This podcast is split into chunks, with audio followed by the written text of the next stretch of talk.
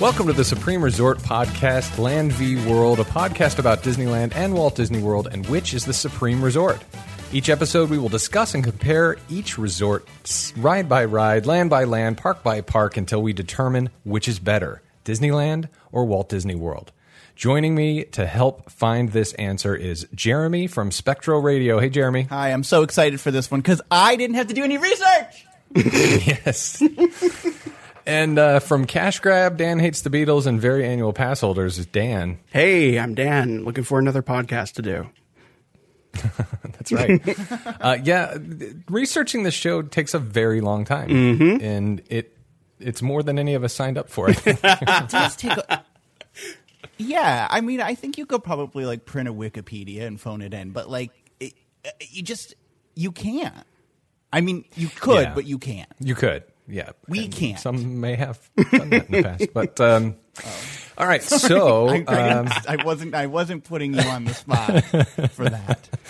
well, not just Wikipedia. I, I I have like five or six different sources to verify the Wikipedia that I Yes. lazily dumped. Any students listening who who are looking to do research, Oh, yes. Wikipedia is a fine place to get ideas from, but Yes. it's also very flawed. Yes, it is. Uh, but you two are not flawed, and neither are our official partners like Concierge, where you can plan your honeymoon. There is a honeymoon link. That's concierge.com forward slash honeymoon. That's kind of a cool feature. They, you know, there's a lot of, when you're getting married and planning, it's a lot of hassle, and they kind of do it all for you. So on your honeymoon. Hey so that's Jimmy, neat. I have a question. Yeah. Do you happen to know anybody who has gotten married at uh, Disney World? I, have I brought that up before? I don't know. I'm not sure. Well, I, I got married there, but we didn't honeymoon there. Oh, okay. Yeah, we honeymooned in Paris Okay. and Prague. And we went to Disneyland Paris, of course, which is going to, this is a spoiler for uh, this episode. Um, also, uh, you can support us on Patreon. You can be a sponsor there where you get some extra shows like Ears Up Secret Show. You can get the very annual Pass Holder Show, which may or may not be a thing. Um, you can support us by going onto our Amazon link on earsup-podcast.com and buy your stuff. Uh, that way it doesn't cost you any extra and it helps out. So please do. So today's episode, we're going to get right to it because we got a lot of Wikipedia. I mean, we got a lot of uh, research here. Um, this is the case of the Space Mountain 75 v 77. All right. So uh, Disneyland Paris wins. Thanks for tuning in, everybody. Bye. Have a great time. Bye. Thank you.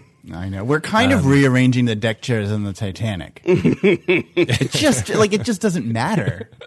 right? uh, but we're gonna anyway. We're still gonna talk about the original two Space Mountain, and uh, Disneyland Paris' Space Mountain is phenomenal. We're gonna talk about it a little bit, but um, that would win hands down in any kind of debate over that. But before we get to that, what if uh, I will be arguing for Disneyland Space Mountain came in 1977? Dan's will be arguing for 1975, the first Space Mountain. Yes, both of us will And be. if- both Dans. both Dan's. Thank you. Uh, um, if Disney World's uh, Space Mountain gets a point in favor, you will hear this sound. That's a nice sound. But what is that? That is the soothing sound of the Tomorrowland Transit Authority. Oh, hmm, which spoilers goes through Disney World Space Mountain. Mm-hmm. right. And if Disneyland Space Mountain gets a point, you will hear this. Yeah, that's the Michael Giacchino. Is that how you pronounce it? I don't know how. I think that's as close as I've ever gotten. Yeah, Giacchino. It's probably like Gacchino or Gacchino or something. I Gotcha. But I Peppercini. say Giacchino. Peppercini. Yeah, that's it. Um, all right, so that is that. Um, and because Disneyland, Disney World Space Mountain came 1st Dan will give us a rousing overview. Yes, it is rousing indeed. I have uh, I have confetti cannons in my home studio that will go off accordingly. Uh, Space Mountain is a dual Jimmy uh, tracked enclosed roller coaster, uh, and I win. No, uh, it was open. Hey, it's not Disneyland's fault that it's small. Hey, hey, hey. there's a lot. Oh, just wait. There's a lot of Disneyland being at fault on this one. Um, it opened on January 15th, 1975, and it is the oldest operating roller coaster in the glorious state of Florida. Um, Walt Disney originally conceived this idea as a spaceport uh, sort of ride. Uh, the Matterhorn opened in 1959 in, at Disneyland, and it was successful. And they thought, hey, why not? Let's do some more of these thrilling adventures. Um, it is not the same track as the Matterhorn, which a lot of people seem to think it is, um, but it's similar in a lot of its ride features. Both systems were designed by Arrow, so there's that's where a lot of the similarities come from. Um, they the tracks are mirror tracks, um, and the initial concept was to have four of them, and that was going to be at Disneyland, but that was impossible because Disneyland is tiny, and there were also te- technical limitations. Uh, the at the time as far as like keeping track of all the where all the cars are and everything.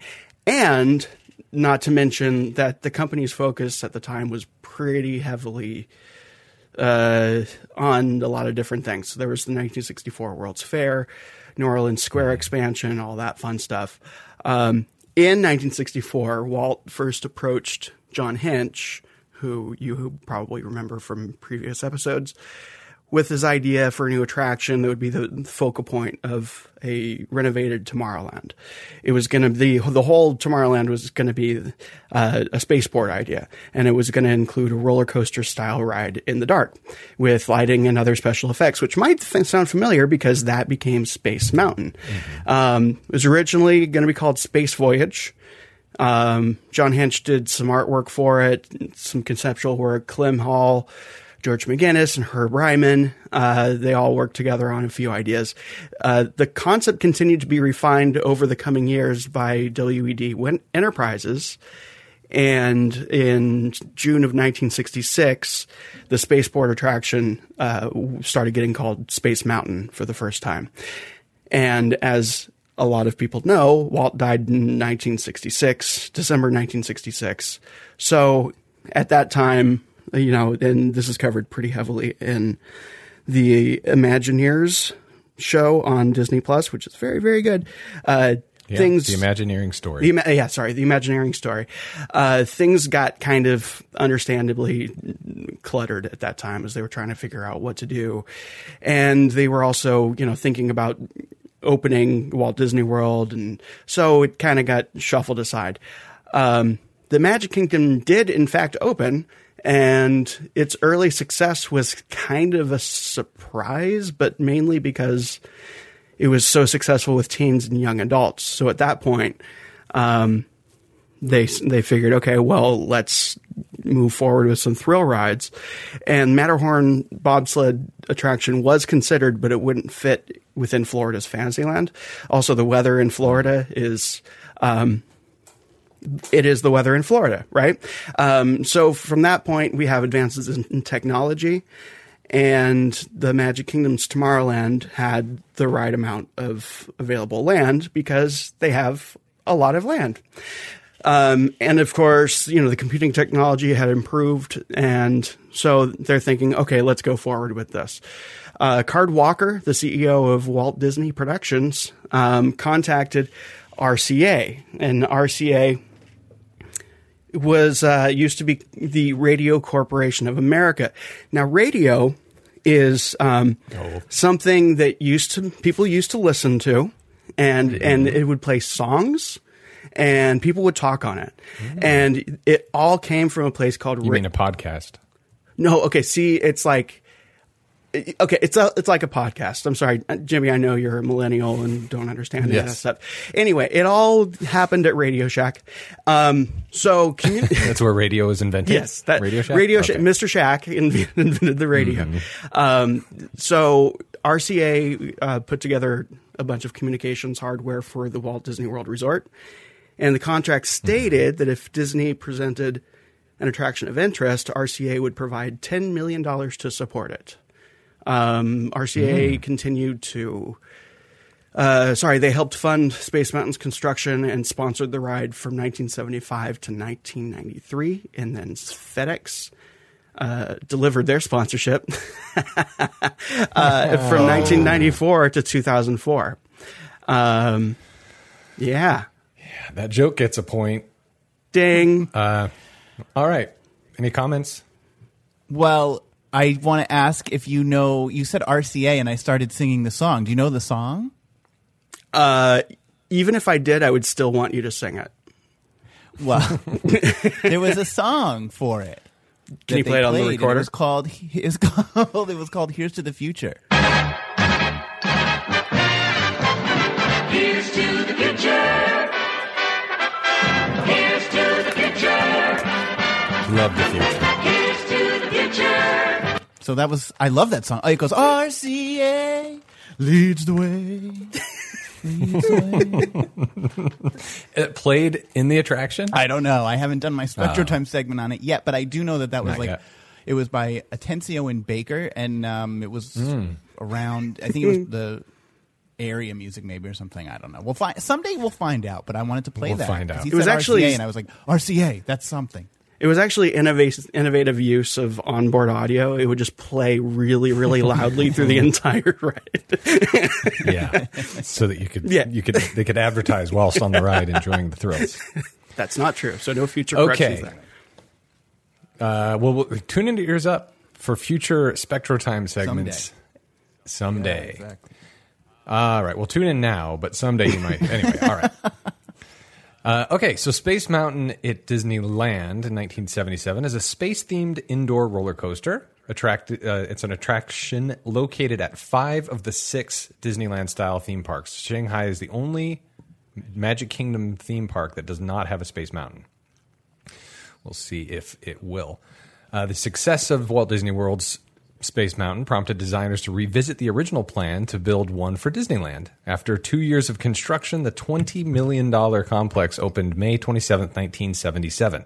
Space Mountain cost more than all of Disneyland to build, including the roller coaster, a 1,100 seat space stage, a 670 seat space place, fast food restaurant, and a Starcade. Six of the original seven Mercury astronauts attended Space Mountain's opening. That was Scott Carpenter, Gordon Cooper, Senator John Glenn, Wally Schirra, Alan Shepard, and Deke Slayton. The lone exception was Gus Grissom uh, because he uh, died nine, ten years earlier. So dear. couldn't make it. Yeah, he died in the uh, Apollo One fire uh, Oh. ten years previous. Yeah. Due in part to the opening of Space Mountain, the Memorial Day attendance record was set with 185,500 guests over the three day period. Space Mountain at Disneyland was designed by Bill Watkins of Walt Disney Imagineering, including a tubular steel track design awarded a U.S. patent. Due to space limitations, Disneyland Space Mountain consists of only one track as opposed to the Magic Kingdom's two, and is of a completely different layout than either track at the latter parks.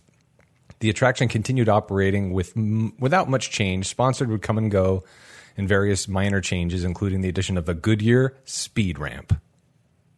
Yeah, Oh, we love a speed ramp around here. I'm not. I'm not getting into it. uh, that was in the entrance at the time. It happened uh, without fanfare in 1995. FedEx, which had by this time uh, holding uh, sponsorship of the Magic Kingdom Space Mountain, became the official sponsor for this ride, sparking a number of significant alterations. The queue area was revamped with television monitors, looping safety videos.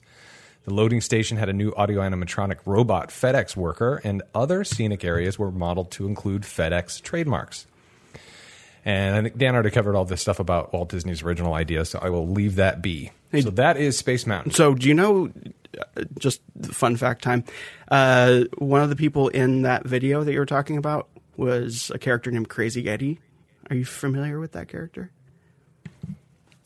The video that I was talking. Oh, and the the Or was it the- was this not on uh, Wikipedia?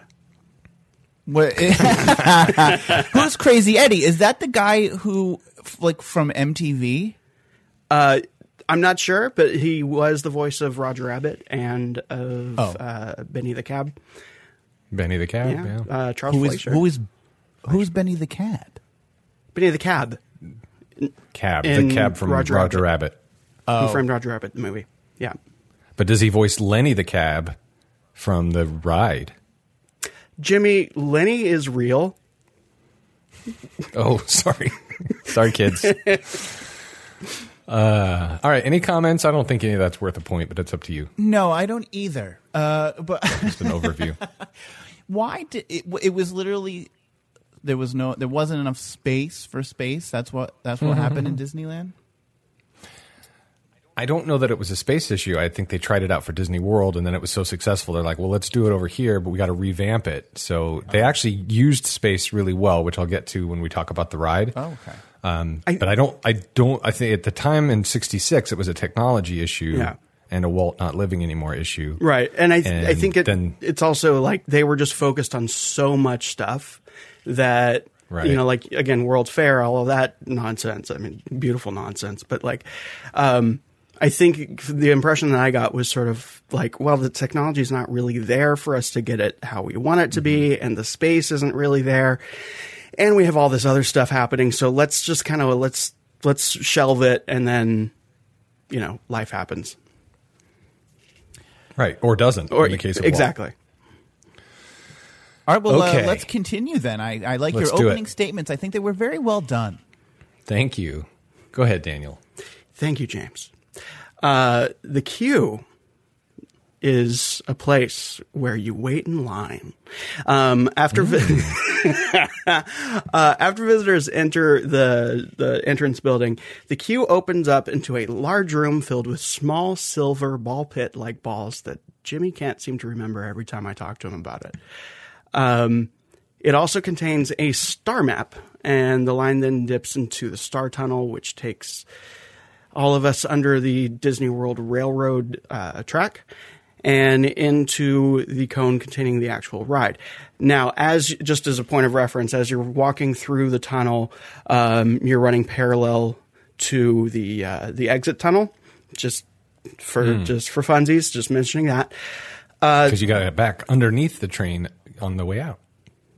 Yes, yes. Um, so it begins then to go up to a second floor and passes by space windows in the walls that feature planets and spaceships. Um, and it can be a dizzying effect, but it can also be a very cool effect. So um, I don't know that I want to reach out for a point right now for that, but I think we probably put it up for a point if we're going to do that. Well, okay. Uh, can I interrupt, Uh huh. Yeah, please do. Uh, Jimmy? You got any space windows over there, California? Yeah, Jimmy, tell us about all your space what windows. we have is open air. Uh huh. That actual, real um, air stuff. Is it themed to space? The air. The helicopter pad you walk around. All right. I have to say something. okay. Ooh. Oh, That's the sound. you're not even done. That's the with sound cue, of winning. No, I'm not. I know. but I'm I'm I'm I'm throwing everything to the wind, and I'm just doing what I want. Wow. So, uh, continues to turn until riders are deposited into the loading station, but not before you get to walk by more screens and more windows, which feature delightful games that everybody loves to play very much. Um, where you uh, riders can play games using the Disney Play the the pl- Disney Play Go Play DisneyGo.com Yeah. Parks app Yep. on your own devices. if you're left to your own devices, that is. Right. So that's if you are in the standby line. There's interactivity going on. Right, or if you're in the the fast pass line and you really want to hold everyone up, totally. Okay, I like that interactivity. Yes. And so the queue splits up into two lines for the two separate tracks, Alpha and Omega, mm-hmm. also known as left and right. All right. Mm-hmm. Okay. So let me tell you about this queue, guys. Okay, so? um, you you start outside, covered, and you walk up some ramps. No, no, no more speed ramps because who needs them? And then you walk around a giant um, helicopter pad looking thing. That sounds exciting. Yeah. And then it gets better because then you go into the former Starcade, or you did do. Please tell me there's switchbacks. You'll be happy to know there are switchbacks. Yes. All right. So here's the cool part: The- you enter into the spaceport with, um, well, first of all, the the cube is designed to be similar to the internal walkways of what Imagineers thought a space station might look like. So they they Imagineered what they felt like a space station would look and feel like. That's why it's designed the way it is inside the show building. and then you Sorry, I'm just thinking. Do, do you think that at Disney World they didn't do that?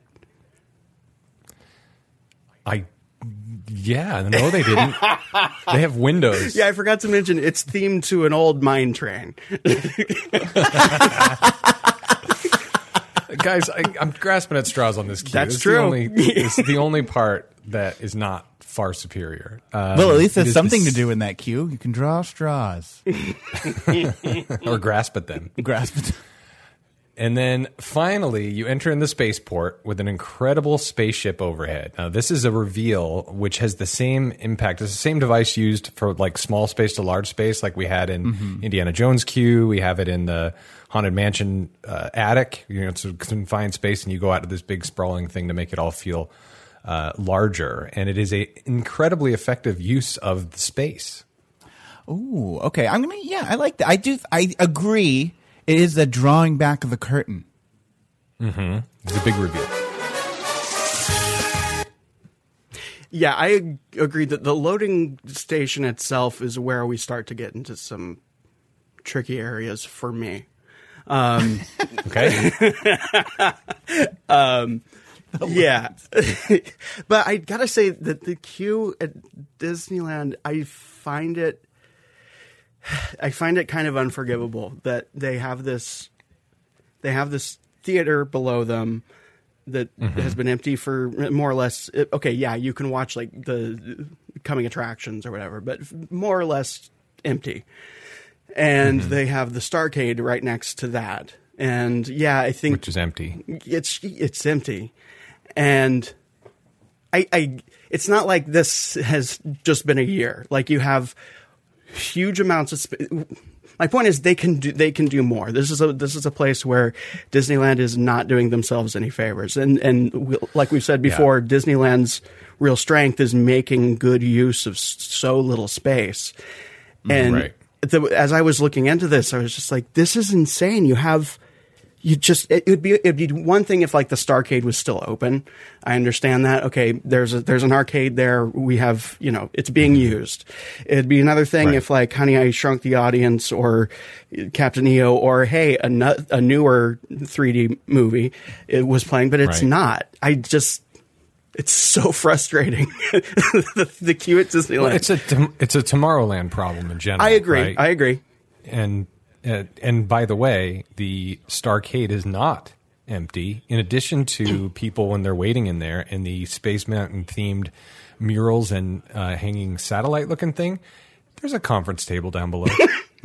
That's right. Oh yeah, and a fuel rod dispenser. So I, I apologize. yeah, empty. like your argument, empty. Yeah, I was. I'm on Okay. the edge if I should give conference table a point. I know it's tempting, but I, I feel like oh, I could really send Dan, like literally, it would send Dan actually into space. Yeah, I you know there'll be plenty of chances to give points to Disneyland. Just you wait. Mm-hmm. right, Dan. So go ahead and tell us about the ride experience that you're having troubles with, where you have some challenges.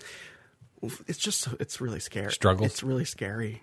No, um so as I said, both tracks are identical mirror images of one another, although Alpha's track is ten feet longer. So if you really want to go out of your way to get those extra ten feet, go right at it. Um, I think I know people that have done that. Uh, it was me. And then uh, so uh, we board the trains in the star in Starport seven five, which is when it opened. Get it? Uh, Yeah, and it's enclosed in the mountain within the mountain itself. Now, true, it once had an open ceiling, but that's done now. It's it's you, you can no longer see the ride from the loading area. Um, right. I remember that. I, 'cause yes, yes. I got so frustrated. It's like, why does this feel different? And I, you know, how do you feel about that? Just as a point of conversation, how do you feel about the the enclosed queue? You can still hear the ride, but you can't see it. Did you feel like there was more anticipation when you could see parts of the ride, or do you remember that, uh, Jeremy? oh, Jeremy. or Dan? I don't really. Rem- I don't know if I remember it being open. Yeah, Where it used to where be was open. it when you're when you're up at the t- when once you've gone through the tunnel and you're up Yeah. at the top? Yeah, at the top where you split into Alpha and Omega, it used to be Right. open, so you could see the ride. Yeah. I don't. re- I don't. The think same I with, uh, ever- what year did they enclose that? I have that in my brain somewhere that I am going to access. Uh, My first trip to Disney World was in 1999, Uh-huh. and it was open then. Okay. So sometime between then and now. okay, that so I went. down.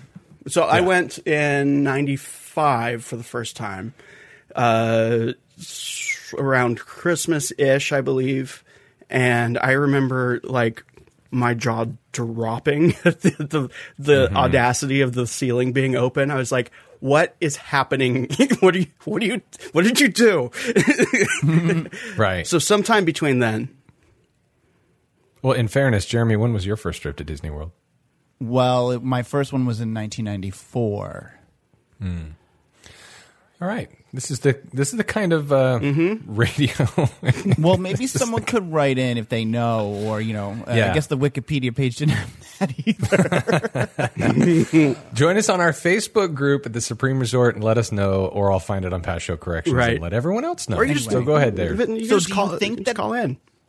Is it so? Here, okay, you guys have, but you have both experienced both. Now you both can vouch for Yes, it, right? Right. yes, yes. Yeah. Do you like it better closed or better open? Oh, so much better closed Oh, okay. because open. I preferred the preview of being able to see it, but I, I get the understanding of the reveal. Yeah, to me it was extremely bad show that they had, would like, you know, because uh, mainly because I grew up with Disneyland Space Mountain, and you it's it's so enclosed and it's so mysterious. I mean, they don't even have windows anymore, and um, Noted. and um, yeah, it, it it was just I was just like, what? This is literally a dressed up carny attraction. If we're going to be able to see the track from the queue, um, yeah. Uh, so uh, the cone is hollow, And you could see it from the People Mover too. I think that was the idea. Is that it was a? It, I think it was a, a people mover reveal, so you could like ride it and be, oh, there it is. But it just didn't didn't feel right. Um, so after leaving the station, you take a 180 degree turn past uh, the loading area. You hit a holding brake, and then you wait for the train in front to clear the block uh, on the lift hill, and then the brake is released, and you roll down a tiny drop. I'm sorry, a very scary, intense drop for the purposes of this show, into a strobe tunnel of pulsating blue lights, which flash at gradually increasing frequency as you jettison down the tunnel. Um, See, this is the part that I hate. Not the jettisoning down the tunnel, but when you first make that 180 degree turn and then you hold, yeah, Yeah, that's when you can totally. see people coming up the queue and they're like standing there. yeah, And you're like, yeah. and you're like, you know, it's like, you're like, do I look at them? Do I not look at them? Do they hate me? Do I hate them? Well, and for, All the above. And I for don't know what to do. And then you, and then all of a sudden you're just like, yeah. Yeah. you well, and for me, since since you know Disneyland is my home park, that part always just kind of reminds me that there's no Matterhorn there. Just, Yeah, exactly. Because it feels very Matterhorn-y. Yeah, it's like oh, I wanted to go on the Matterhorn now. Um, so uh, Did? you? So Sorry, go ahead. You were Flash- you were going through the speed the, the blue tunnel. The blue tunnel is blue, and a repetitive warping sound signifies an energy charge as you roll towards a blue orb. And at the end of the tunnel, a field of stars appears, and the blue orb turns, the strobe turns off, and it goes boom. And then the train makes another 180 degree turnaround. That's 360 degrees. I'm not going to say that we need a point for circles here, but you know, So you've come full circle you- on the you- ride. exactly. Um, and then that's when your on ride photo is taken.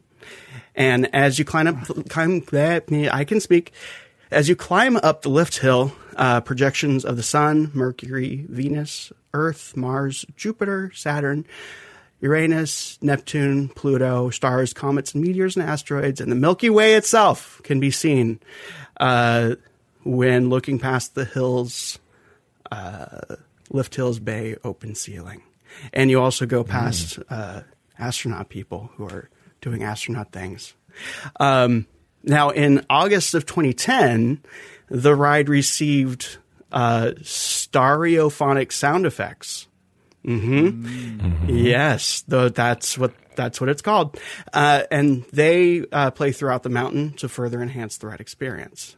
Uh, the score was composed by Mike Brazel, Bras, Bras, Brazel, Braz, Brassel. Go with it.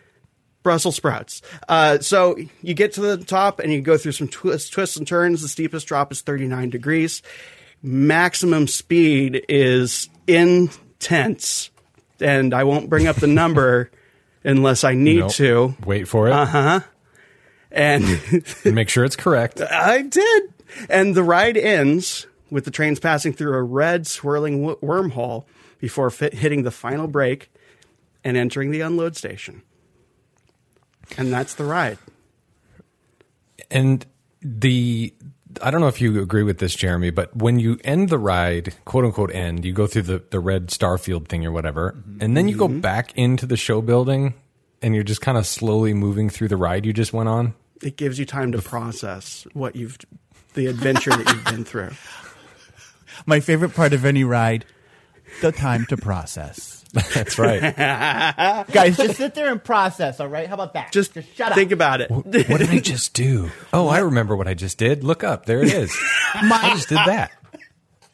I don't know that I care about that so much. Here's what I don't like, and I can't remember off the top of my head Disneyland's, but this is one thing about this ride, and that I that Well, I'll tell you. annoys me is when you because Dan mentioned when you're going up the hill, the, the lift hill, and you're going past the spacemen doing space things, but they're all just like dummy mannequins. How dare That's you? true. And it's like I go through this whole park and there's C3 everybody's moving and it's just it's animatronics galore and then and I'm like it's like I'm going through like JC Penney in 1987 and it's just like mannequins gesturing like mm. And I don't like that. It annoys me and I think it's like it makes the sh- it makes this old attraction appear more uh, appear older and more dated than it needs to be. Throw That's an interesting point. animatronics in there, it will not kill you. Well, if they ever Yeah, or close just some- the Carousel of Progress, they can put those animatronics in there. Put John and Patricia in there. Yeah, send them to space. Like they did on the. Oh, why is like- that guy using a butter churn? That would be fantastic. I remember that, did that? 1987, 1987 J.C. Penney uh, astronaut collection. I remember that very well. okay, so uh, that is that. So I'm going to counter the argument by explaining that the ride begins, let's say the experience begins in the loading station where guests board the trains. Mm-hmm. Once the trains are loaded, they move forward to a holding area where a lap bar check is made, and so the train may wait its turn to start the circuit. And I believe that is also where the trains are weighed. I may be wrong about this, but I think they're they're weighed, so they know how to adjust the the speeds and the thing. But I may be 100 percent wrong, so forget I said it. so they don't weigh them to say, "Sorry, Tubbs, you got to take a hike and go on something Right. else." They do it, and then they adjust how it is controlled inside based on the weight. Thank you. Interesting.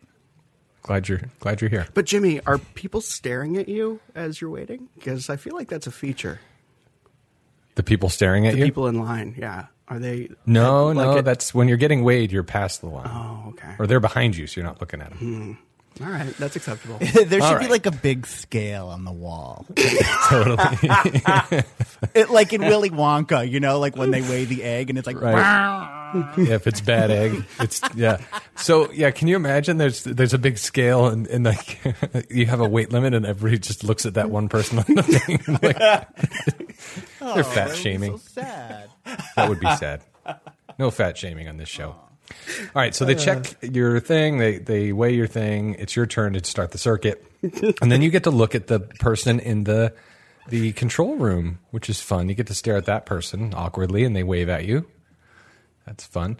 So when the rocket is released, red strobe lights surrounding the train flash, and it makes a right turn. That's a ninety degrees. Before climbing the first lift hill, at the top, two strobe lights flash on, and the rockets enter a tunnel of flashing blue lights to signify the transfer of power to the trains. Leaving the tunnel, the train then climbs the second lift hill, a long tunnel filled with screens. As the trains begin their climb, red beams stretch along the screens and spin as a galaxy is seen swirling at the very top of the tunnel. As the trains crest the lift, the galaxy swirls up and vanishes. Oh, this is interesting. It's very interesting. Uh, the music climaxes as the trains emerge. Wait, there's the music? Part of Did you say just music? What? yes, there's music on board the vehicle. Uh, okay, sorry, I'm going to so- do it. Yes. That's not the music that you hear at this moment, but that is on the ride. well, I didn't cue it up. I know. um, all right, so the music climax, Can the trains you, emerge. Sorry, can I ask you a question? Yeah, please. Because Yeah. you, the way you were describing this, you, you're. I want to make sure I understand. I'm envisioning this right. You're going through a tunnel, and there are projections going around you. So is it like, is it kind of Mm-hmm. like a speed tunnel, a la Buzz Lightyear when you're shooting at Zurg? That you're getting that like 3D whoa effect, and it's not just lights. Yeah. What's this? I Correct. need more. Yes, it's it's like that. It's um yeah, it's uh, kind of like the Matterhorn. Well, I take that It's back. it's. I Um, think it's more like, and I don't know if this will work, but it's like the avalanche tunnel that they used to have at Universal. Jeremy, I don't know if you have experienced that or I not. remember that. but- I have. Well, like uh, think about um, Finding Dory, or excuse me, the uh, the Living Seas this with is what Nemo and Friends. in when you're in the uh, current. Yes, in the uh, East Australian Current, Okay. or the EAC as they like The to say. But it's it's kind of like that. I gotta Yeah. that that effect. That's huge compared to just the lights. And do you remember, it's- Jer- Jimmy? Do you remember, or J- Jeremy as well? But I feel like you might not. Do you remember what that effect used to be before the projection? Was there an effect? Oh yeah, it was a, like it was it was the spinning tunnel thing, but it was and it was just like slatted uh, red or yellow or right, rather right, orange right, light, right. and it would just spin around. Most of the time, it would spin around, and then there was cool. like this foggy, steamy effect that would be blowing on you on, on the top of it. It was And then and then you could see a projection of a chocolate chip cookie. I think my favorite part about that is when we asked that you went, "Oh yeah." That's the Midwest in me coming out. I you almost should get a point for "Oh yeah." Oh yeah. Don't you know? Okay, so the music climaxes as the trains emerge into the main part of the ride, the inside of the dome. The trains make a U-turn, that's 180 degrees, before ascending one more small lift hill. So many lift hills in this ride, so much mm. anticipation because from now on it's all gravity. A countdown begins as the vehicle crests the hill and the rockets are sent into a high speed ride through the dome. The ride consists of many turns and small dips with the illusion of speed given by the fact that the track is barely visible to the riders. The ride approaches the end by plunging into a series of tight right hand turns, gradually picking up speed. With a sudden left turn, the trains enter the re entry tunnel with many colorful stars flying toward them and two flashes of light as the on ride photo is taken. and then th- you turn around and you wait and you get to watch the ride that you just rode. I hope. Nope, nope, What? nope. That doesn't happen on this one. Yeah, How are sorry. people coping with this, Jimmy? How do they? How do they process it? I Right, don't there's know. no They do it again. contemplation time. I mean, this is terrible.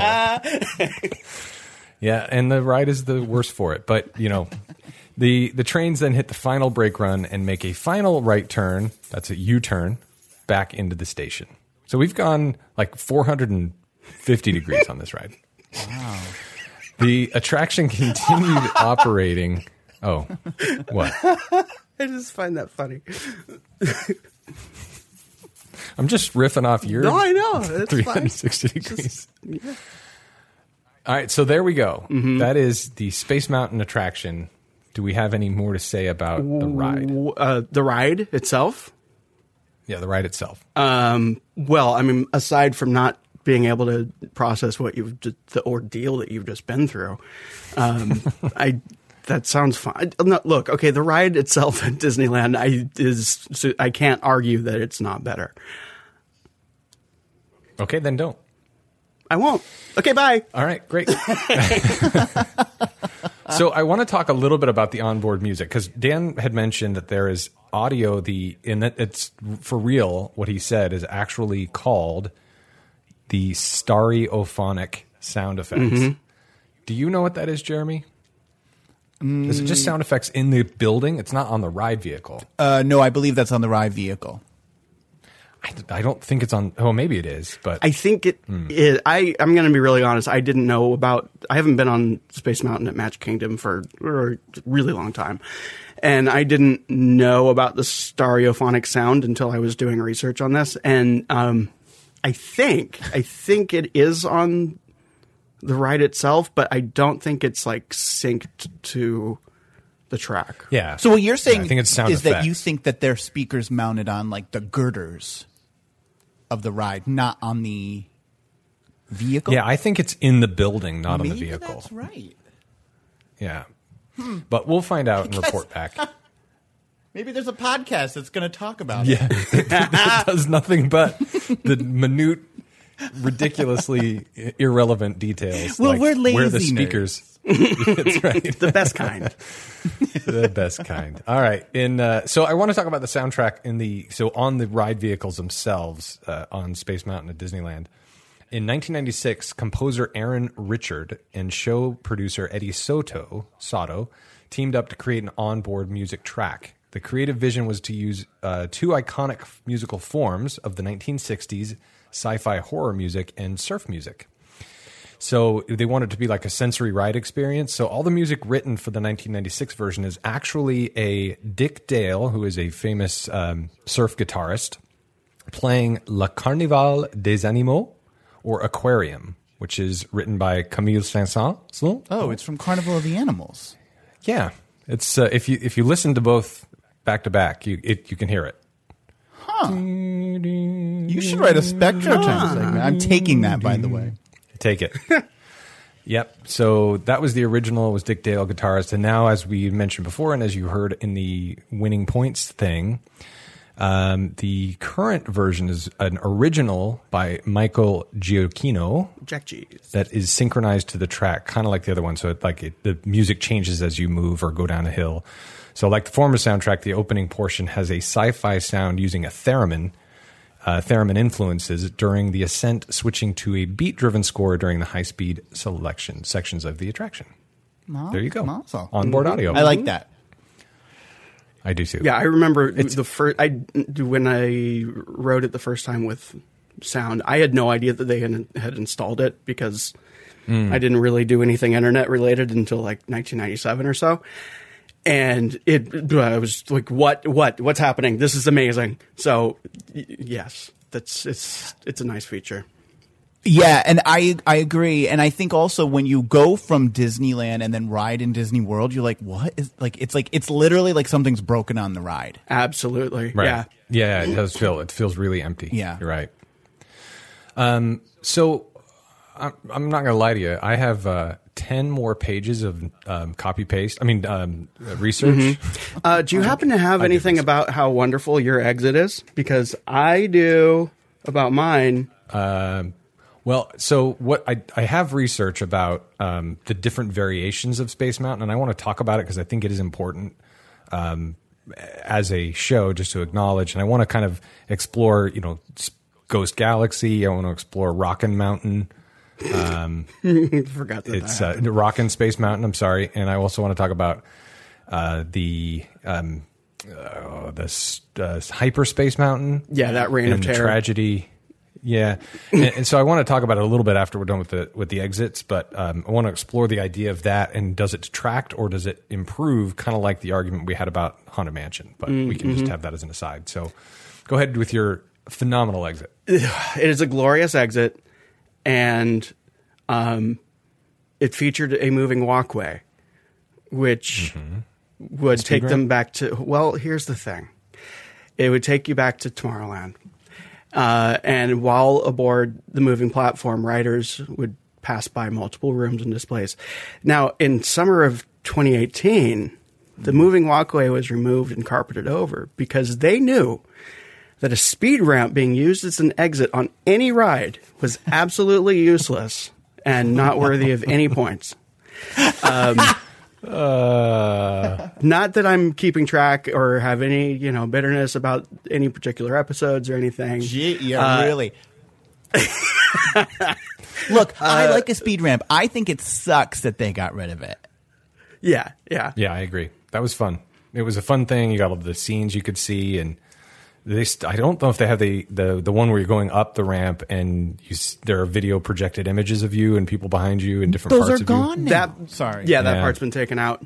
Uh, so back when RCA was uh, sponsoring the ride, it would basically sell you TVs. I mean, not like here's our TV, but like it would inspire you to go out and buy a TV. RCA Is that your version of? Is that your impression of a salesperson? it's Quite a salesman's job. Would you like to buy a TV? Would you like to buy a Well,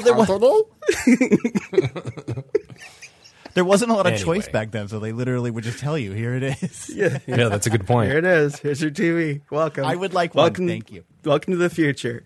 Um, FedEx version was all about shipping via teleportation, and the scenes now uh, promote the possible destinations that you can go to across the universe. Oh, that's the Beatles song. Um, and the green screen room in which you would you know, have just a real delight seeing yourself in those destinations is now gone. And it's been replaced by a ramp going up that you walk on with paintings and light fixtures. Mm. It's like No. it's like the it's like the back staircase of an, any office building. Right? That's exactly what it feels like. It's so stupid. Yeah. It is. It's very dumb. Uh, well, it's funny you say that because I was going to mention that Disneyland Space Mountain has a speed ramp at the exit that makes you feel like you're coming out of a grave and you exit through a tomb. That is a step too far, sir. Does it really Uh, have that's a all I speed got on ramp the exit. Disneyland? It did. It does. It did. Yeah, it does. It did. Did? What do you mean did? It did. And now it's gone. Disneyland? Yeah, now you get the the futuristic pleasure of walking up a flight of stairs. So it's like that on both coasts now. Uh, yeah. just- Ugh. And to be fair, the speed afford ramp at, to be fair, the speed ramp at Disneyland very rarely worked. Rarely worked. Yeah. Yeah. So there's a flight of stairs now. That's right. Mm-hmm. And, uh, but I will, I, well, I'll save it. I'll save it in case I need it. Back pocket stuff here. Oh, Are you're- there? Oh, sorry. You have. You're going to talk about your exit. Go ahead. I just did. That was That it. was it. So there's no scenes like got. the on the right, like when you No. When you get out of the show building, you're in kind of like an open air corridor next to what the Starcade used to be, and now it's just uh, potted plants and benches. Well, t- there are pictures of spacey Oh, that's right. things, and That's right. I'm it does sorry. feel like you've returned to Disneyland the space station, the space mountain, Yes. spaceport. Um, right. There are images. how- no windows. However, um, I mean, at Magic Kingdom, there's scenes. I mean, you could, you can see where you could possibly fly to. You, Yeah, the Space like- Voyager. Well, they're like dioramas, right? Yes, Oh, yeah. are. They don't. I don't think they move either, like the astronauts. No. Right. Like the astronauts, in keeping with the theme of things that ha- that have a lot of promise, but like fail to completely deliver on them. See, it's it's about consistency, right? So they could make them move. Stank. they could make them move, but then you would be upset that the astronauts didn't move. So really, it's all it's all it's all about processing. It's all about just how much can you handle what's getting thrown at you. Mm. Well, I do think that I'm going right. to award a point to World for their dioramas in the exit that you walk past. Yeah, there's more to see, but of course you have you have all that space to fill up because you had to get underneath the train. So better do something with it, otherwise it's just all office building. Hmm. Where have I heard that one um, before? So it is after having done the exits, it is tied. Okay. Three to three. Well, now it's time. Gloves are off. So, just real quick before we go through kind of back and forth lightning round, I want to talk about the Ghost Galaxy. Um, and so after they, so they did something called the Nightmare Nebula, and so after that failed, um, another transformation took place in the form of a scary replacement called Space Mountain Ghost Galaxy, which includes special effects, ghosts in space, new audio, and projections on the outer mountain of the building. The overlay was first featured at Hong Kong Disneyland in 2007. It was a huge success, so they decided to bring it to Disneyland for Halloween time in 2009 and returned seasonally every year, bar 2019. Did not come back. So, uh, you know, they, they, they like project stuff onto the mountain. Like the first one shows the mountain becoming a dull gray with cracks and breaks forming on the mountain. Then a green grid shows meaning to be reconstructed. The second projection shows an alien arm re- reassembling the nebula ghost running and pushing against the mountain from inside. The third projection shows yellow scratch marks appearing on the mountain. The fourth projection shows lightning bolts shooting up the left side of the mountain, then the right, the middle, and finally the entire mountain itself. A green grid appears at the top of the section of the mountain. The fifth project, anyway, it goes on and on. The point is they, they're projection mapping scary stuff on the side of the mountain. And then we have Hyperspace Mountain, which is Star Wars themed. I don't think we need to get into what that's about. Um, but that's kind of been on and off for years, and now it's officially back to the original. But the thing that I want to bring up is the Rockin' Space Mountain. Yeah. All right. So uh, the new Space Mountain, right? It was a, there was a nighttime transformation to, of the attraction of Rockin' Space Mountain, in which calmer soundtrack of the attraction in daytime hours was to be replaced by a driving rock soundtrack and different special effects. The original version of Rockin' Space Mountain, called Rockin' Ma- Rocket Mountain, sorry, get it? R O C K I T. Mm-hmm. Rocket Mountain premiered on Grad Night in 2006 as a part of the happiest homecoming on Earth. Rockin' Space Mountain premiered during the Year of a Million Dreams celebration and was promoted alongside Rockin' California Screamin', a similar mo- modification to Disney's California Adventure roller coaster. Uh, and the Rockin' Space Mountain ran during all operating hours at the park and does not use the Dick Dale soundtrack and uh, makes its final appearance on Disneyland's 60th anniversary three CD box set. Do you have that, Jeremy, on Spectra? Uh, I sure do. I bet. Who's who did the music? Was it like Hoobastank or somebody? So the main difference between the regular and Rockin' Space Mountain include a different soundtrack, new projections within the mountain, and many lights alongside the track. Riders begin their journey with Uncle Joe Benson, a radio disc jockey from the Disney-owned 95.5 KLOS, introducing the riders to the space stage where the Red Hot Chili Peppers will be broadcasting live. That's right. Chili peppers. Anyway, so that's all I want to talk about that. I just the the various overlays that it can do without shutting down and you have some variations because it's mostly a locals park, right? Mm-hmm. So does this make Disneyland's better because of the variations of the attraction with very little shutdown?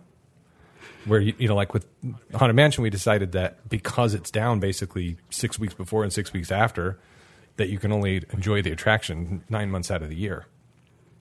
So, how do you feel about seasonal overlays and how quick you can make adjustments to change the entire experience? Mm-hmm. What are your thoughts on that? Do you think that's point worthy? Oh, I- I thought Dan might argue this. Oh, um, I can't make an argument against it really, except for maybe uh, the old Disney World being the same thing all the time. I guess there's a case to be made there, but I think that you know on this show, uh, I think for me, it's kind of like which one is doing what they need to be doing on either coast, right? Um, But we are we also decided that uh, Disneyland's ride is better. So, are you punishing people by keeping the crappy ride all year round? well, that's kind of that's the other side to that point is that Disneyland is a I I again I think it's a superior track layout, it's a superior ride, and in that sense, dressing it with something new, I don't think it just changes the decoration, right? So I don't think it takes anything from it. Um, and I think it it can only add to it. Ghost Galaxy is terrifying, and I, I love that. Mm-hmm. I Yeah. frankly I wish it was Ghost Galaxy all the time, but I have a lot of weird opinions Right. like that. So, so our arguments aside, we as a as a team, as hosts of a show, Yeah. how do we feel about it? How do you feel about it, Jeremy? Do you think it's pro con? So here's the thing that I was thinking as you were talking about it. Um, Ghost Galaxy, you said they stopped in 2018. oh yeah, they didn't do it in nineteen. So did they announce that it was gone, or were they like we're taking a year off? Yeah, I couldn't find anything about. I that. believe they don't kept know. doing it, but maybe didn't do the outside projections. Because I think I remember hearing that it was back at some to some extent, and I remember really, really wanting to go, but you know, memory isn't necessarily evidence. Um, Okay. Yeah, we'll we'll do past show corrections and find Yeah. out. So what am I supposed to go on though? Because this is your argument. Well, no, I'm just curious. This is more of a conversation like this because we decided that Haunted Mansion was detracted because of the overlay, whereas this overlay doesn't take three months to put up and take down. It's just a change in programming and, and uh, projections. So, do you think that if I can ride three different experiences within the same year on the same ride, is does that make it better? Well, where I was going is if go you, Hyperspace Mountain is no longer right. They're not doing it. Mm-hmm. That's correct. If Ghost Galaxy is gone, mm-hmm. what's the other one? That's a good point. well, I think Oh, with the rock. And- th- and Rocket that so that and that's gone too.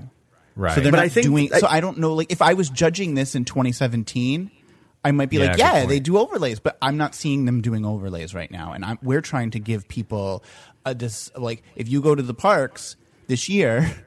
You know, like if they were to come If. out and announce, I mean, assuming there isn't a global pandemic, but if, if they were going to come out and announce and say, you know, uh, this is this is something that we are rotating in.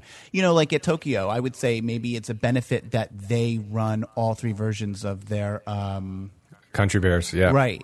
That goes Totally. for them, but I'm not sure that that's still happening here. I think we, I I, can't think- argue for history on this and say, I well, think- they used to do that, so it's better. I think maybe a point in favor there is um, that Disneyland has the the infrastructure and the capability to be able to basically say like, okay, flip a switch, we're gonna we're gonna do this now. Uh, whereas Right. at Haunted Mansion, you have to shut it down and you know actually bring in things, and Right. so I think I'm inclined to join onto the argument that it's a positive, but I also want it to be Jeremy's to give. Right. Well, no, I get, I get. I think Jeremy's point is it's no longer the case, so Right. you can't really argue for something that. Uh, I think it's about the capability of it, and and we'll move on the the subject because we've got plenty to get to. But, um, like like for example, World of Color. I think one of the benefits to World of Color was the fact that it, you can change on a dime. Like you can click a button and that's a different show, right? So the the capability of having to do that, but as a casual guest going to the park, I don't know these other things exist, so it doesn't really matter. I guess- so. I, I, So that is something that is inherently built into World of Color. I'm not sure. Right. I'm not so sure that they couldn't put new. Pro- they couldn't put projections on Disney World's Space Mountain. It's not like it, true. that it exists and isn't. You know, Illuminations. You can't reprogram it, right? Because it's Right. literally it's constructed to do that show. You have to really revamp World Showcase Lagoon in order to do a different show there. right. Mm-hmm. World of Color, and also, but like projection mapping isn't something that you need to tear down and bit. you just put in a new projection mapping protocol. So I'm, I'm, I'm where I'm struggling giving a point to Disneyland for this is one, it seems like it's in the past, and two, I don't think that Mm-hmm. it, that is necessarily unique, other than that they just choose not to do it in World. But they're all now Right. it sounds like they're choosing not to do it in Land. So I'm Yeah, not awarding true. a point for something that they stopped Okay. doing. Okay. That's reasonable. I think it's I think it's fair. Yep. Now, Um, if your so- argument is flawed and you are wrong that they're no longer that they if you're wrong that they are no longer doing Ghost Galaxy and that they actually still are doing it, well then that's just on you. But as we are today, no points allowed. We'll have re-record in. October. Yeah. Okay, so uh, Dan, um, we're going to talk about the the land. So I think in both cases, the impact of the land. I, for me, Space Mountain is the centerpiece of both of these lands. yeah, I, Now, I agree. Disneyland's is uh, maybe a little bit maybe less iconic. I'm not sure. I think um, it, the problem is again, it's Tomorrowland. So Space Mountain is Tomorrowland, as far as I'm concerned. Autopia is nothing about the future. Space, anything Star Wars related is Star Wars by definition is a long time ago. So it's Yeah, but more past. but space is the future. Just Well, I mean, uh, people. space things are future things, Jimmy. and- you and Jeremy and I could not go into space right now except for this attraction. So that's Hmm. the only futuristic thing you got going on. Maybe Buzz Lightyear could be considered futuristic. We don't know when the Toy Story timeline is, but there is no Tomorrowland, right? It just doesn't make any sense. So Hmm. I think, as far as I'm concerned, Space Mountain is Tomorrowland, which is all the impact it needs. I yeah, I agree. I well said. But I would say that the the Tomorrowland is also in your heart. It's true. Um, we talked about this before, I think. So are we Um, awash on impact on the land here? I th- yeah, I think it's a I think so. I think it's a moot point. Now you can see you cannot see Bay Lake Tower from Space Mountain. You can see it from the train. That's what we talked about before, right? Seeing outside world, yeah. So, but but I think Space Mountain is kind of. Is there some kind of affiliation to something else, Dan? Remind me. What do you mean?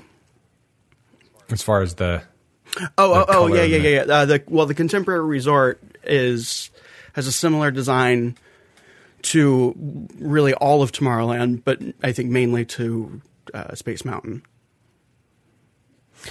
Can I see Bay Lake Tower and, and Contemporary from Tomorrowland? Isn't the intention to kind of have that be an extension of the future?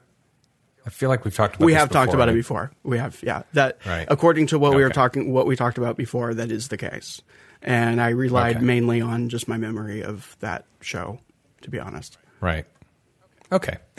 Well, two past show corrections in uh, Uh, hey, one point. hey, Jimmy, does um, Tomorrowland Transit Authority go through Space Mountain at Disneyland? Oh. Yeah. I mean, the track does. Uh huh. And what's on it? What's what?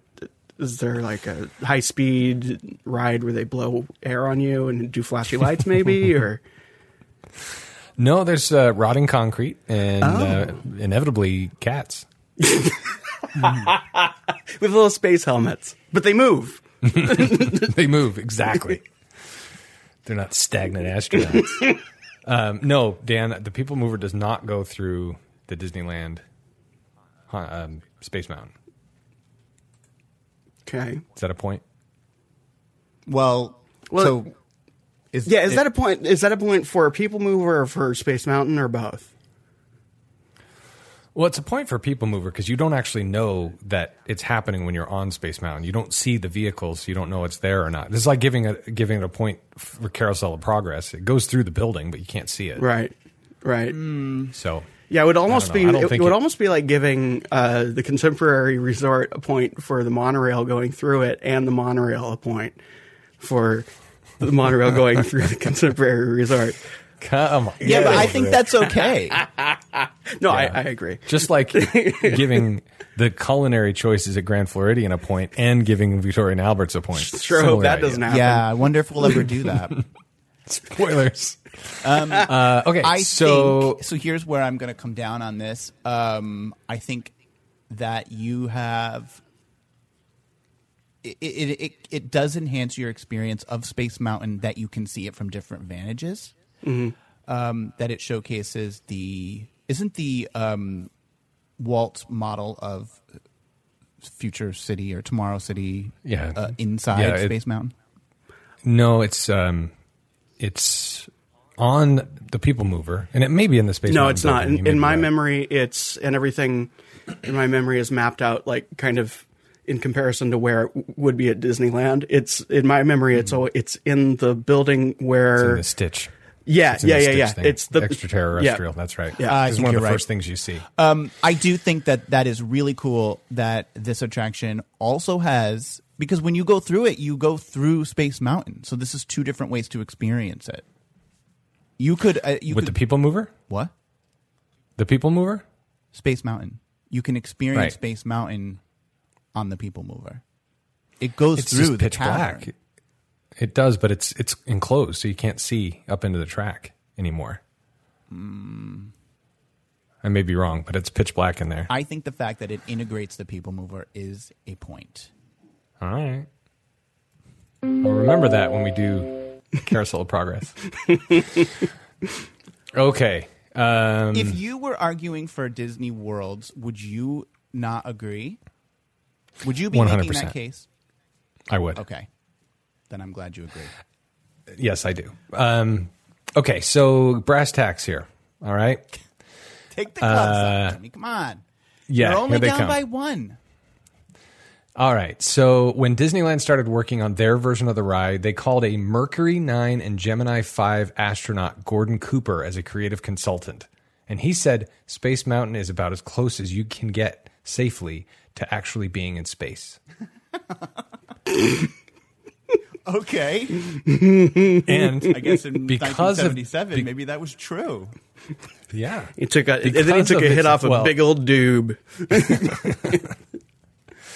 Because of its height and the height restrictions of Disneyland, the attraction was built 15 feet underground to ensure that it did not overpower the rest of the park's attractions and to comply with Anaheim building codes. Try that, Walt Disney World. See how that goes for you. Great use of space. No pun intended. Do we get a point for building codes? Uh, I uh, They built the. the let's get a point for Disney still- following the law. no, I listen, This is so fun. It's built to uh, it's built to code, guys.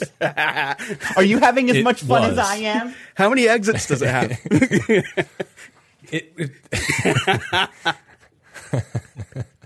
I, my point is the attraction is built, you know, 15 feet into the ground to for innovation. That's all. so okay, if I can, Okay, if I is your argument there that this is an example of Disneyland making good Yes. use of space as they frequently do? Yes. Great use of space, no pun intended, Okay. because it's called Space Mountain. But that's my point. We we uh, you know when you have size restrictions, some sometimes you make good use of it, otherwise not so much. Like with the conference table and the Starcade. But I think it's still a a, a, a critical part of the land, mm-hmm. but most of the actual show and, and building is underground, which I think is nice. Anyway, that's my point. Yeah. It's it's a fun. It- it's it's actually not. It's not a point. Okay, so it's not. It's my point. It's not the point you're going to give me. All right, let's talk about ride capacity and height and everything else. Okay. Okay. So it's a steel coaster. Uh, dynamic structures were the manufacturer. WED Enterprises were the designers. It's a chain lift. It's 76 feet tall. It's 3,459 feet long. Again, considering the space restrictions. Uh, how how long is uh, Alpha and Omega? Well, one is ten uh, foot, ten feet. One's got ten feet longer, and it's okay. So One's got Remind ten me. feet longer. It's a le- it's legit three question. What's the thousand length? one hundred and ninety-six feet. All right, Space Mountain at Disneyland, despite the fact that it has a lot less space, is a longer ride. Interesting. Even though Yep. you have all that time for contemplation? You take that out, and that ride's like a minute and a half. Yeah. I mean, I have to award a point for that because yeah, it is a if it's longer. yep. It's a longer ride. Especially if Three it's minutes. less- Nice. It's a three-minute ride. That sounds How long is uh, that? that sounds too long. I mean, I I feel like Two forty-five. eh, it's still too long. It, that yeah, two forty five ish around there, like 230, 245.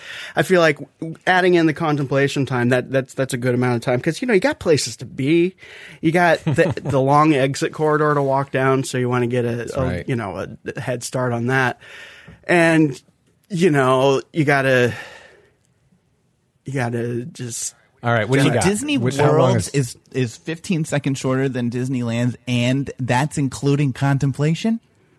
That's right. Oh my word! I'm glad I gave that point to land. Yeah. um, so the there are twelve trains with two cars. Um, The riders are arranged two across, and there are three rows, so there's a total of 12 riders per train. Social distancing, Jimmy. That's that's where. the ride capacity is over 2,000 people per hour. Okay. Okay. So yeah, that's that's good. That's you know I'm happy for it. That's that's good. Uh, the one at Magic Kingdom has 30 trains. Okay, so against your measly, many people I'm sorry, train? just I'm speaking. 30 is more trains, and with a shorter ride, like you just get you get so much right, and. It, it, each of the 30 has two trains. There's two, uh, two cars rather. There, so there's 30 trains, two Mm-hmm. How cars. seats? I'll get to it. Um, so there's imagine 30 of them and there's two tracks, right?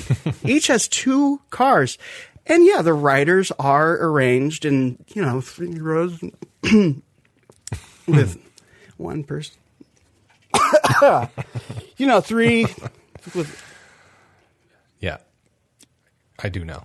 This is like watching So what's the old total? people eat. How many? How many cars? There's 30 cars and what? How many? 30 can they fit? trains, two cars. Riders are one across in three rows.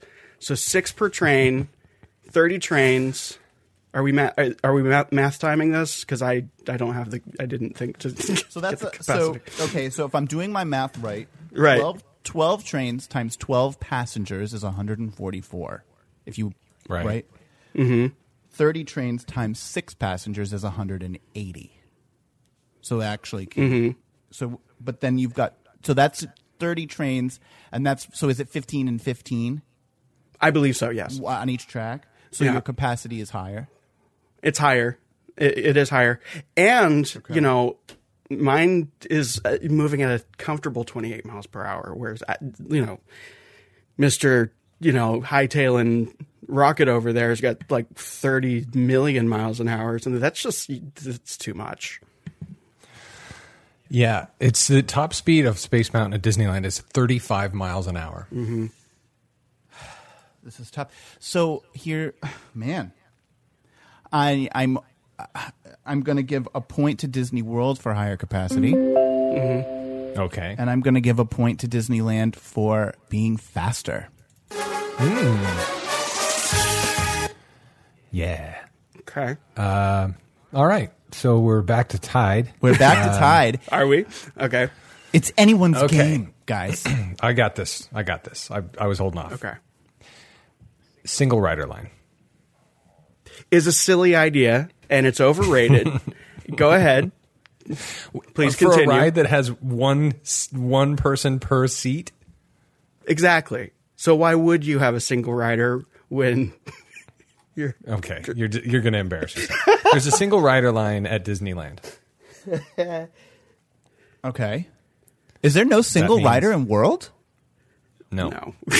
there's fast pass and slow pass. I, I, I tried to. I was imagining the like mechanics of there being a single rider at Disney World. It's like, oh, are you mm-hmm. kidding? There's just you're just going to give this person a, a cut in line? Like it wouldn't it wouldn't function What, No. what do you mean? You would just give this person a cut in 'cause- line? because there's no Because- like side by side sitting. Which again, social it's one per distancing. seat. Why should there be? But it's uh one per row, so it would literally just be like, okay, yeah, your turn. Just go in front of these people that have waited in line for two hours. Well, I, I, at the same time, there's each car has six people, and if I'm a group of f- five, then there's an empty seat. I guess. I mean? I guess. No, I look. I wasn't group of two and a defending it. I just, I just think that it's not, it's not a terribly functional idea at Disney World. Uh, yeah, I'm just saying, as an adult with children or not with children, and you're going to Disney World, and you don't need to like talk or hang out with somebody while you're on a three minute ride or two forty five or whatever it is. Having a single rider line is a huge benefit. Yeah. Yeah, I have to give Disneyland a point for having a single rider. I mean, that's it's a no-brainer, literally. All right, that's all the time we have, everybody. left. so who's that? That's Jimmy gets one. To five inching up Disneyland. Don't call it a comeback. Well, that is literally all I have. I was waiting that for the end. So, um, Oh my God! Is the sweat building up in anyone else? Maybe it's just 'cause the sun's setting in my windows. Uh, Dan? Uh, yeah, uh, well, my uh, the loading station has a ceiling now. We've been on this, we've been down this road. Oh, okay. I just thought maybe. Does yours? Hey, Jimmy, does your loading station have a ceiling? doesn't even have walls. no, the loading. Sorry, the loading does have ceilings. Yes, Fancy. but it's the ceilings are above a giant spaceship rocket, which is awesome. Are you um, doing YMCA or what's going on? over there? I'm just stretching. Um, I'm get. I think we're. I'm feeling it wane. I'm feeling it wane. Yes, I'm hearing. I, it. I feel it too. You feeling it? So, uh, I Yeah. mean, you know, going once, going twice. Sold. Disneyland. wins. People mover. Um, We gave a point there. for the people. Already got that. Yeah, the people who were been given a point. I'm. Wow.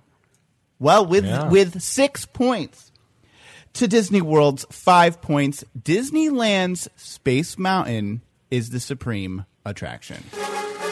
I agree. that sounds about right. um, and you know it's a better ride. I, you, there's a lot to be said about you know going into the ride and going out of the ride, but the actual experience, the the music, the the whole kind of the story of the ride, it's just it's a better ride. So Yeah, Tomorrowland um, we- really needs to get their house in order. Like, I know we've true. talked about it before, but th- that's that's that's the only weak spot for Disneyland. I think. yeah. So another couple of things that I wanted to uh, point out about Space Mountain, which is a universal thing, not about one in particular. Disney, this is, they- uh, Jimmy. This is a Disney podcast, not Universal. Uh, um, so, screenwriter Max Landis wrote a feature film based on Space Mountain.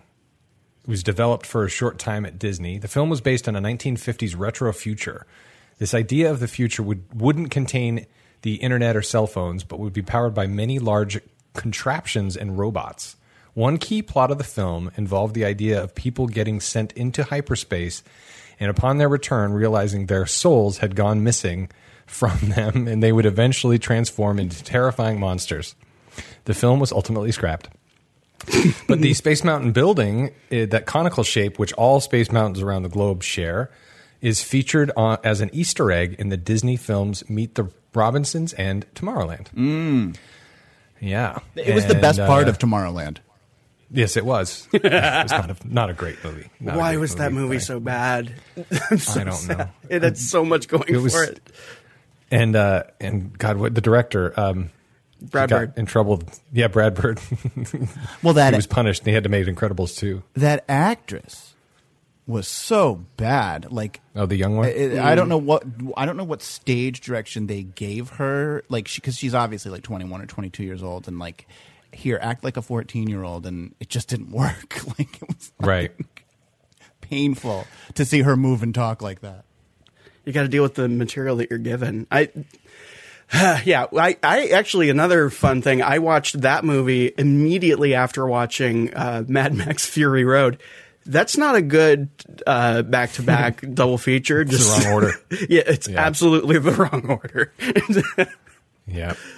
uh, I've yeah. got plenty about incidents on Space Mountain, but I don't need to get any more points by using people suffering.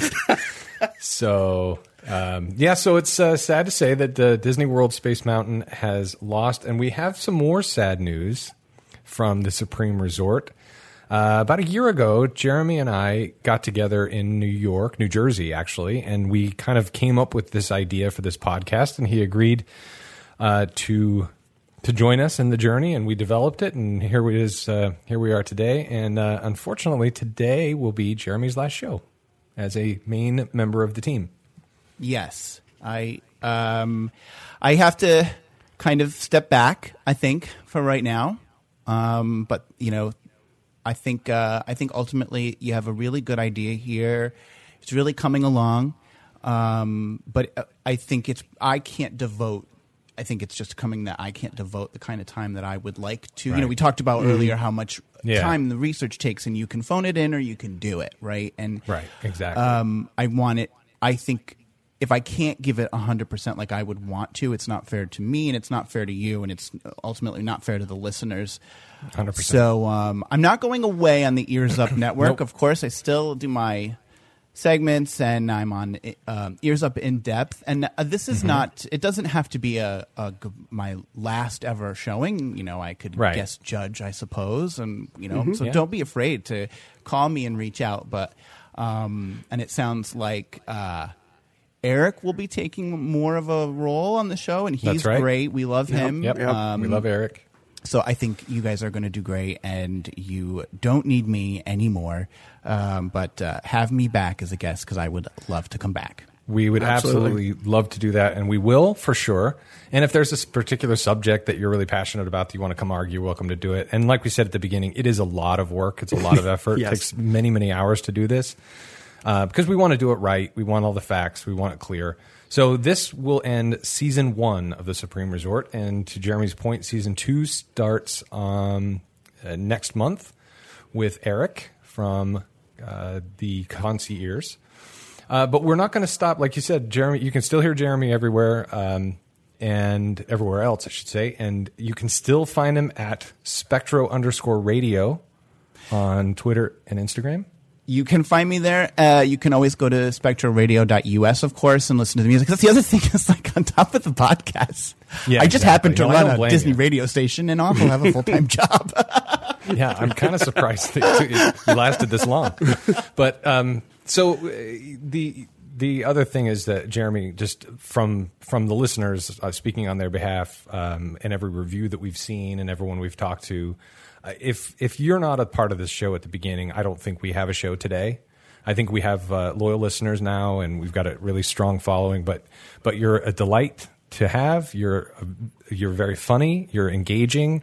And uh, like I said, we don't have this show without you. So thank you for all the time and energy and effort you've put in so far. well, thank you. And I have enjoyed it, and I've enjoyed the listeners. I love their interactions, and I hope we continue to interact. So, thank all right, you. great. Then you can uh, please like and subscribe. Um, just tell people about us. Give write write a review, and this time not about Jeremy. please. Dan Well, and I they work can hard. Say they miss me. they can say about they miss They- you, or but they can just, you know what? They can just send me a text.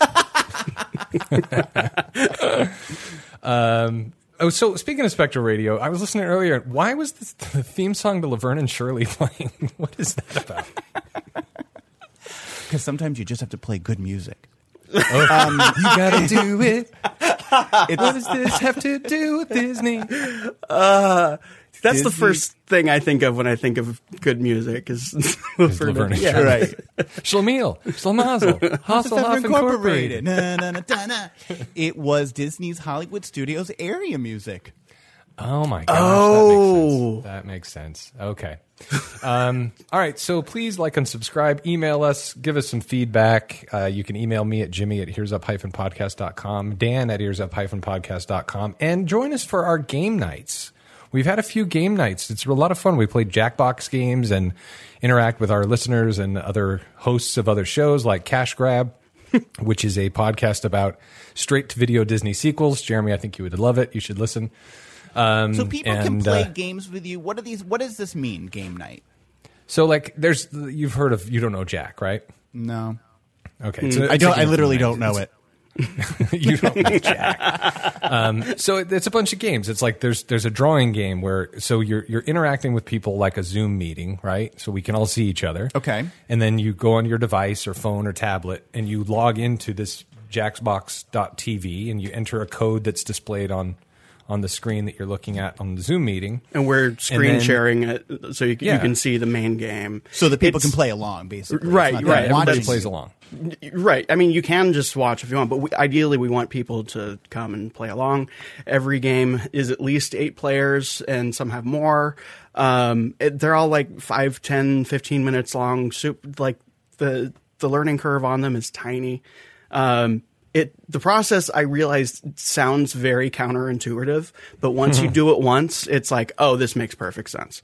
Yeah, it's a lot of fun. So it's you know there's just various games, and most of it's just funny, or you're trying to make people laugh, or people are making you laugh, or whatever. It's it's something to think about. You can find us. Uh, we'll announce it on uh, on Instagram, but you can join the events or learn more about it at our Facebook group at the Supreme Resort on Facebook. And uh, thank you, Jeremy, for everything you've done. And we Thank will you. talk to you again very soon, I'm sure. And we'll be listening to you on Ears Up. Yay, and I'll be listening to you. Great. Thank you. All right. Well, thank you, everybody. Uh, go Space Mountain, California is the best. Bye.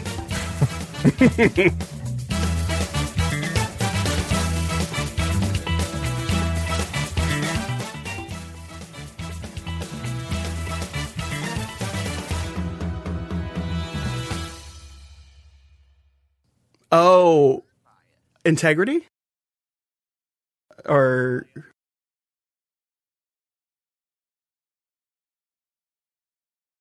right? Yeah.